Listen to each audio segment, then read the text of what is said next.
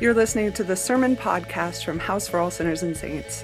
We are an evangelical Lutheran Church in America congregation in Denver, Colorado, and you can find out more about us at www.houseforall.org.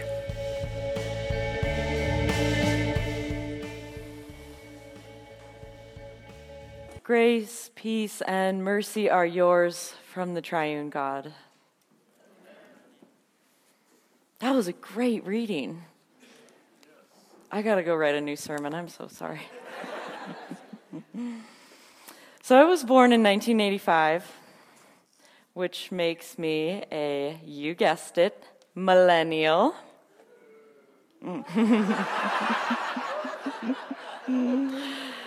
Statistically, that means that I have an innate and unstoppable drive to destroy straws, home ownership, light yogurt, traditional marriage, J. Crew, the golf industry, the movie industry, manners, paper napkins, chain restaurants, nine to five jobs, careers in general, Kraft Singles, and fabric softener.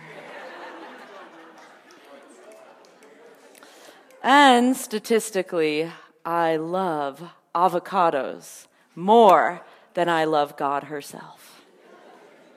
If you too hate manners, marriage, and light yogurt, and love avocados on toast and in face masks, then, by the power vested in me by arguably the first millennial ever, Jesus Christ, I declare that you too can be a millennial, regardless of age or marital status. I'm not joking about avocados. Avocados are perfect for my sugar free, anti inflammatory keto paleo diet. They're in my lotions. I eat them on toast, on salads, in smoothies, on cereal, on other avocados.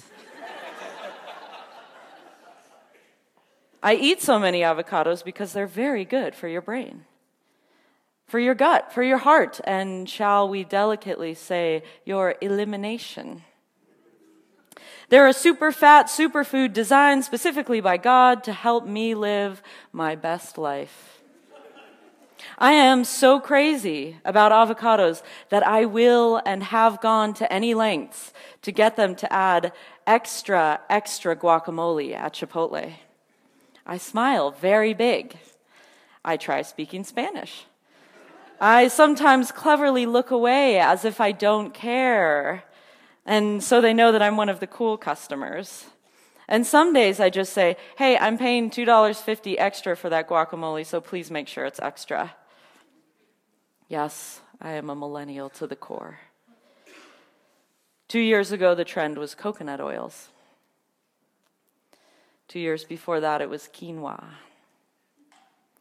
Two years before that, it was goji berries. All foods designed by God just for me to be as healthy as I can possibly be, and all made available to me 24 7. Now, here's the thing with these so called super trending superfoods they're super good for me and super terrible for the people who grow them. Nine out of every 10 avocados grown is shipped to the US from the Michoacan area of Mexico at an estimated profit of $1 million every day. This new profit has obviously attracted the attention and protection of folks who previously protected the coca plant, the Mexican drug cartels. Farmers who have refused to pay cartels for their protection have had their orchards burned to the ground and their communities destroyed. Just like those pesky conflict diamonds that millennials also got rid of, this yummy green superfood from Mexico is now known in the media as blood avocados. Why do I mention this? Because the cartels in Mexico don't care what product they ship out of Mexico to me, as long as it makes them money. They will serve any master, in other words. And apparently, so will I. My obsession with superfoods is a master that makes of me a slave, a slave to murder, a slave to extortion, and a slave to communities that I don't even know. My superfoods binge habit is a false master, one who seems to serve me, though I'm instructed to believe that there's no real harm to others in consuming three to five avocados a week. But at its core, this habit is a master who keeps me isolated and out of relationship with people and with God's creation. And so, as much as I want to believe myself to be a disciple like those in Luke, eager to learn, wise in their growth, able to develop depth and maturity. Instead, I have to admit I'm more like the disciples of Mark's gospel. Eager for glory, missing the point altogether, often rebuked and fighting amongst themselves and their peers. Jesus, Jesus even has a charming pet name for them, calling them the little faith ones. In today's scripture, this is the third time Jesus has told the disciples of his coming death, and he's more explicit than ever. This is the third time that the disciples presume that their known world of hierarchy, glory, power, and isolation will continue on in them. A world where we don't have to relate to each other as connected beings in relationship, but a world where glory is ours to lord over others and to demand they send their foods to us for our hunger. A world where these foods magically appear at Trader Joe's and can be ours without ever having to know where they came from. The disciples ask only, how can they sit at the right and left hand of Christ in heaven once he's good and gone from the earth? They, unlike Jesus, don't care who they will leave behind. They didn't hear Jesus clearly say, Where two or more are gathered, there am I, and there I will remain. They, like me, don't think of the wider community. When I'm squeezing my avocados in the grocery store, I think only of my perfect meal prep plan. The disciples think only of glory and power, and all of us, following this master of self interest, become a slave to our own deceptions and forget that Jesus calls us to service of others and calls us over and over to relationship. When we combine Jesus' words, which were only one part of his teaching, with Jesus' actions, which were a deeper teaching, we see he always calls us to be servants in relationship, always with another, always seeking to know another, always turning towards another. And only then, when we are with, can we ask how to be of service. Jesus assures us he has paid the ransom for this isolation and slavery. And so I ask myself, what ransom did he pay? And what am I slave to? I have been told by avid atonement theologians that Jesus paid my ransom with his life. And remember, I am one of Mark's dim witted disciples, no doubt, but that kind of atonement theology seems to have a missing piece. The ransom of Jesus paying with his life for my sins never quite made sense. Like, why not just teach me how not to sin and then live until whatever Messiah retirement age is? But what does make sense to me is that Jesus paid the ransom not with his life, but with his living. And in his living, he always sacrificed everything to be with people. To drink with a woman at the well, to stop and listen to the contagiously ill, to uplift a forgotten child.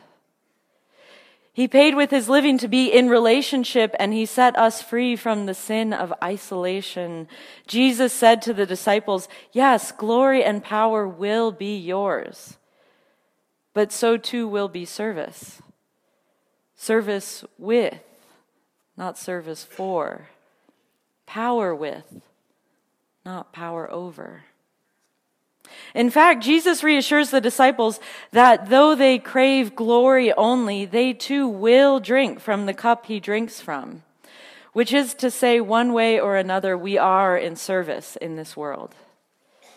If we are in isolation and refuse to see our connection to the world, then we are not in service but in slavery to the metaphorical cartel masters of extortion, addiction, and death to the ones who don't care which plant they're exporting to our country, to the ones who would keep us separate. When we are in relationship, deep, true relationship that costs us everything, then our service sets us free. We will serve no matter what kind of disciples we are. And Jesus has given us this table of deep and authentic relationships so that our service may set us free. He invites us into true freedom from whatever it is we are enslaved to. He tells us the meal is already paid for in full, and He shows us this table where we are in service to life and to living merely by being with each other around the table. Come to this table, made sacred and real when more than one are gathered. Come to this table that calls together the farmers and the drug lords alike. Come to this table of relationship where the meal is yours to take, eat and drink with others. And because then we have been with each other, every act of service is made holy.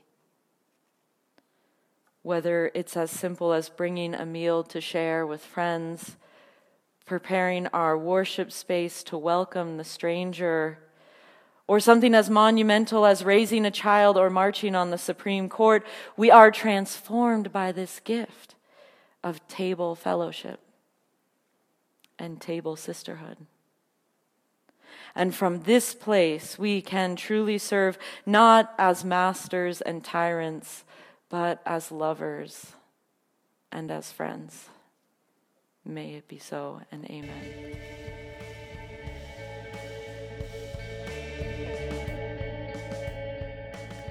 You have been listening to the Sermon Podcast for House for All Sinners and Saints.